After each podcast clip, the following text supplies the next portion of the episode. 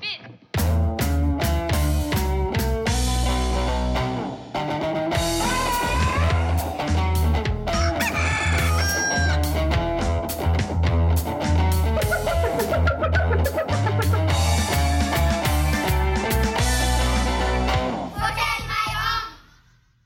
jag heter Oskar. Fortell mig om varför jag tål inte nötter, då får jag inte puste.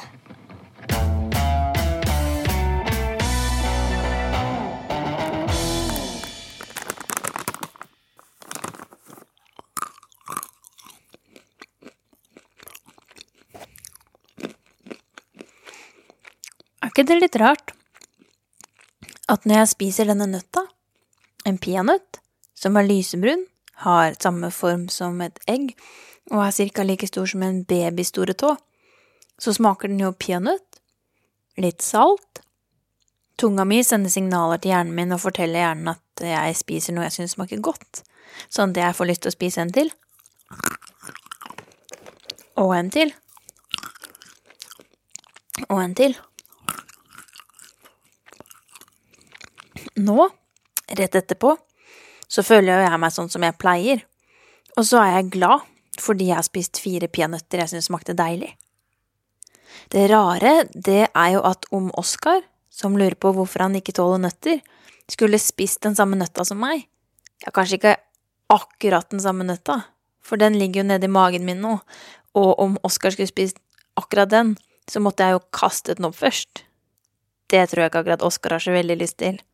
Men om man spiser en av de andre nøttene i posen, så vil jo ikke han, sånn som jeg, føle seg glad og vanlig etterpå. Det vil faktisk skje en hel del ting med Oskar som ikke det minste hyggelig. Først så vil det kanskje begynne å klø i halsen, som om vi hadde svelget en skje med kløpulver som la seg på innsiden av spiserøret, det røret som går fra der tunga slutter bak i munnen, og hele veien ned til magesekken. Det jo ikke så lett å klø seg inn i halsen akkurat. Og så blir det plutselig vanskelig å puste. Det som om halsen blir trangere og trangere, og så blir det mindre og mindre plass for luften til å komme igjennom. I starten så kjennes det kanskje ut som å puste gjennom en snorkel, og så blir snorkelen trangere og trangere, sånn at det kjennes ut som om vi puster gjennom et sugerør. Har du prøvd det? Det ikke akkurat plass til så veldig mye luft inn og ut av et sugerør, så du får bare bitte litt av luften ned i lungene. Kanskje begynner du å bli svimmel, for hjernen ikke får nok luft til å gjøre hjerneoppgavene sine. Men så føles halsen enda smalere, ja, kanskje bare som et strå. Og nå det krise, for uten luft så dør vi. Men hvordan kan en liten peanøtt få den store kroppen til å gå helt bananas og ikke få puste? Og hvorfor kan jeg kose meg med alle slags nøtter, mens Oskars kropp ikke tåler det? Peanøtt, pekannøtt, pistasjenøtt, paranøtt, hasselnøtt, cashewnøtt, valnøtt, makadamianøtt, eikenøtt og kokosnøtt. Nei da, kokosnøtt, det ikke en nøtt selv om den heter det. Men det finnes jammen mange ulike typer nøtter. Å være allergisk mot nøtter, sånn som Oskar faktisk en av de vanligste matvarene å være allergisk mot. Og grunnen til det, det fordi så mange allergisk mot pollen. Og pollen, det støvet som blomster og trær lager om våren, som de sender ut i verden for å få insekter til å komme og smake på dem. Og når noen allergisk mot pollen, så det ganske vanlig å ha noe som heter kryssallergi. Du allergisk mot en ting, så du ofte allergisk mot noe annet også. Og det betyr at om du for eksempel ikke tåler pollen fra et bjørketre, sånne trær som hvite med sorte flekker, så kan det godt hende at du heller ikke tåler valnøtter, hasselnøtter, mandler eller peanøtter. Grunnen til det at kroppen ikke skjønner at bjørkepollen og nøtter to ulike ting. Så når en som har kryssallergi og ikke tåler bjørkepollen, spiser en hasselnøtt, så kan hjernen tro at kroppen har spist bjørkepollen, selv om det en nøtt. Den ser rett og slett ikke forskjell. Og det I grunnen ganske urettferdig. Først så skal de som ikke tåler pollen gå rundt hele våren med snørrete neser og øyne som klør. Og så tåler I tillegg mange av dem ikke nøtter. En nøtt bygget opp av byggeklosser som heter protein, fett og karbohydrater. Sånne byggeklosser som kroppene våre også bygget opp av. Det som gjør at en menneskekropp kan bli hoven I munnen og I halsen, fordi noens kropper tror at det fare på fære når de får I seg nøttebyggeklossene som kalles proteiner. Hvis Oskar spiser en nøtt, så tror immunforsvaret hans, altså kroppens små soldater som kjemper mot bakterier og virus som gjør oss syke, at nøttebyggeklossene farlige for kroppen hans. Da blir de små immunforsvarssoldatene helt koko, og så sender de signaler til hjernen om at det stor fare på fære, og kroppen må gjøre alt den kan for å bli kvitt nøttebyggeklossene. Og da det som om hjernen trykker på en stor, rød fareknapp. Som om kroppen skulle prøvd å sende en rakett til månen, når en kan se at raketten står med nesa I været, og det først litt røyk som kommer ut av rakettrumpa, og så mer og mer og mer, helt til den plutselig flyr til værs. Litt sånn det med kroppen også. De små immunforsvarssoldatene, de jobber raskere og raskere og raskere og raskere, helt til de jobber så hardt at halsen begynner å klø, og at det kan bli vanskelig å puste. Det kommer jo ikke røyk ut av ørene akkurat, sånn som at det kommer røyk ut av raketten, men så hardt jobber kroppen for å beskytte seg mot nøttebyggeklossene at den blir helt tett.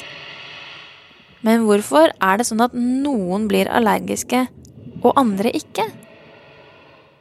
Og blant dem som allergiske, så det noen som kan spise en nøtt, og så klør det litt I halsen og det føles ikke godt, men de kan puste helt fint likevel. Mens andre, de så allergiske at de slutter å puste på flekken. En viktig ting å huske på at om du sammen med noen som veldig allergisk mot nøtter, og så får den personen I seg en nøtt, så det lureste du kan gjøre å hjelpe dem å sette den sprøyta de har med seg rett I låret på dem, og så ringe 113, som nummeret til ambulansen. De som allergiforskere, de som rusler rundt I hvite frakker og jobber på laboratorium, der de ser ned I mikroskop og drypper vann og andre flytende ting ned I rør og I skåler. De vet ikke helt sikkert hvorfor noen nøtteallergiske og andre ikke. Men det de vet at om vi har en I familien som allergisk, for eksempel en bestemor eller en pappa, så hender det at vi kan arve allergien fra dem. Sånn som at vi arver lik hårfarge, eller like tær, eller en lik nese.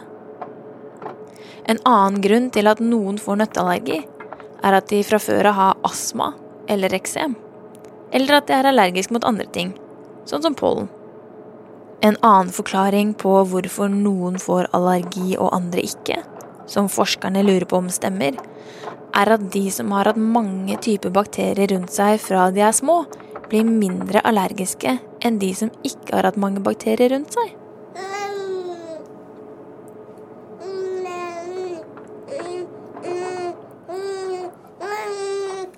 For eksempel så tror flere forskere at hvis en får smake på nøtter når en en liten baby, og ikke hele nøtten da, for en baby uten tenner, den kan lett sette fast en nøtt I halsen sånn at den ikke får puste. Men hvis den får smake som for eksempel mykt peanøttsmør, da vender kroppen seg til byggeklossene I peanøtten. En liten baby får jo ofte melk fra puppene til mammaen sin.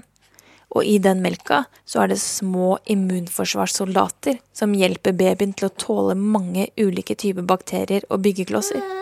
Så om babyen spiser, smaker og lukter på ting mens den så liten at den fremdeles får mammamelk, så sier forskerne I hvite frakker at babyene vil være mindre allergiske når de vokser seg store.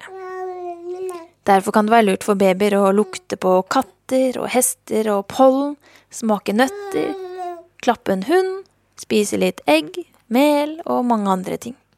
Og det jo bra. Forskerne I de hvite frakkene, de sier også at babyer som har bodd steder der det har vært mye forurensning, eller där det lukter mycket cigarettrök eller hvis jag brukt mycket av medicin som heter antibiotika oftare blir allergisk mot ting än de som inte har det. Men det betyder inte att det är sånt för alla. Det går an att bli allergisk utan att pusta en mycket forurensning, cigarettrök eller spist antibiotika också. Vill du veta något om nötter som är rart att tänka på? En peanut är inte egentligen en nöt. För en nöt, det är en törr frukt med skall. Och peanötter är inte en törr frukt med skall. Den är faktiskt ett frö, fordi den växer in I en belg som ligger under jorda. Mandel, som vi för exempel har I gröten till jul, och valnötter som ligner på små hjärnor. De är heller inte nötter, men steinfrukter.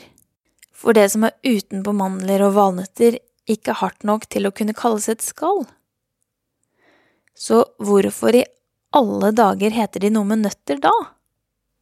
Det är ju faktiskt skickligt förvirrande. För vet du att tomat, det är inte en grönsak, men ett bär. Det samma gäller banan, som inte är en frukt, men också är ett bär. Är inte det rart? Och paprika, det är en frukt och inte en grönsak, för den har så många frö inne I sig. Sån är det också med ärter och gräskar. Så nästa gång du ska lage fruktsalat, så kan du bruka både paprika, ärter och gräskar. Och på toppen så kan du pynte med någon bär av typen tomat och banan. Väl bekomme!